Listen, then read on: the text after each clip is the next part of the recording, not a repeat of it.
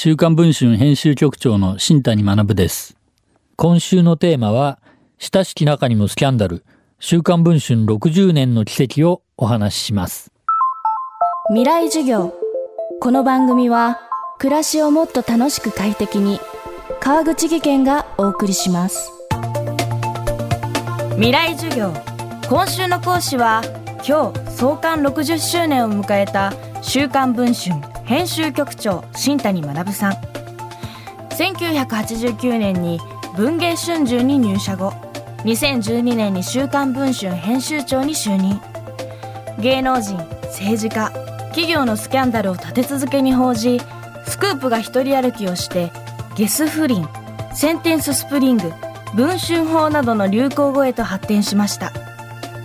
業界第一の発行部数を誇る週刊文春の60年、創刊号の表紙は初の民間から皇室へ嫁ぐ女性として話題となっていた美智子様。内容も文芸中心だったそうです。その週刊文春を業界トップにまでのし上げ、スクープ中心の雑誌へと舵を切らせたものは何だったのでしょうか。未来授業1時間目、テーマは、週刊文春の存在意義はこうしてできた。週刊文春が創刊されたのは1959年の4月の8日です。で、ちょうどその2日後、4月の10日に美智子様と、金城天皇がご成婚された。まさに、同じ60年の歩みを重ねてきたんですけれど、もともとの週刊文春はそれほどスクープ連発のような雑誌ではなくて、もう少し文芸寄りの連載小説とかそういったものが中心の雑誌だったんですけれど、徐々に、スクープ路線に舵を切っていきました。一番大きなきっかけになったのは1984年のいわゆる疑惑の銃弾というキャンペーンがありまして、三浦知良さんという、もう今お亡くなりになりましたが、ロサンゼルスで奥さんと共に銃撃をされてしまったと。で、奥さんがお亡くなりになってしまったわけですが、悲劇の夫ということで、美談として日本で報じられたわけですけれど、その後週刊文春の調査報道によって、亡くなった奥さんには、高額な保険金がかけられていて、その美談の裏側を、明らかにするような、ロス疑惑、日本中が大騒ぎになったということがあったんですが、それが週刊文春の存在意義というんでしょうか。新聞とかテレビ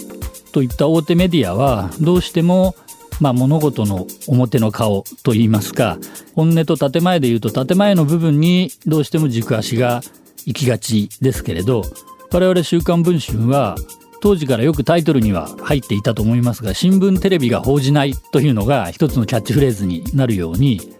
建前ではなくて本音の部分、表の顔ではなくて裏の顔の部分に焦点を当てていくメディアであるということを、標榜するようになったのではないかというふうに思います。週刊文春独自の取材で疑惑の銃弾が日本中の話題になったのは1984年。その4年後、編集長に就任した花田和義さんの登場で、週刊文春は一気に週刊誌売上トップに躍り出ました。私が、入社したのが平成元年で、当時週刊文春の編集長は花田和義さんという方がやっておりました。まさにスクープ連発で、私がやっぱり印象に残っているのは貴乃花と宮沢りえさんの、破局ですね。まだ貴花田だったと思いますが、貴理恵破局として、まさに日本中が祝福をするようなビッグカップルの誕生だと、それに沸き立っている世の中に、その祝福ムードに、水を差すというか、あのタイミングであれを出せる花田さんの、腹の太さというか、思い切りの良さというか、そういうことも非常に印象に残ってますし、何よりもやっぱり貴乃花さんという方が今も、週刊文春市場で、独占告白の形で連載を、していただいておりますけれど、週刊文春と貴乃花さんとのご縁の、深さというか、その後実は貴乃花さんは、全ての元凶はおふくろなんですというですね、おかみさんと決別するという独占告白を週刊文春市場でしていただいたこともあったんですけれど、まあお父さんお亡くなりになった時いろいろ骨肉の争いみたいなものがありまして、その時に週刊文春市場で独占告白をしていただいたこともあったんですが、さまざまな関係性の深さを考えるにつけ、花田さん時代の高利破局のスクープというのは今も強い印象を残しています。未来授業、今週の講師は週刊文春編集局長新谷学さん。テーマは週刊文春の存在意義はこうしてできたでした。新谷さんの著書週刊文春編集長の仕事術はダイヤモンド社から、週刊文春創刊60周年記念特別号秘話とスクープ証言で綴る美智子様の60年は文藝春秋からそれぞれ発売中です。この番組はポッドキャストでも配信中、バックナンバーを聞くこともできます。未来授業で検索してください。明日も新谷学さんの授業をお届けします。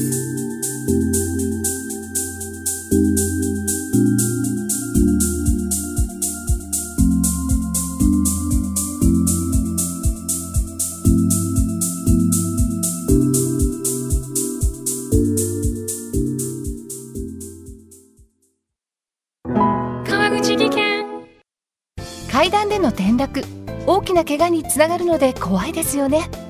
足元の見分けにくい階段でもコントラストでくっきり白いスベラーズが登場しました。皆様の暮らしをもっと楽しく快適に、川口技研のスベラーズです。未来授業、この番組は暮らしをもっと楽しく快適に、川口技研がお送りしました。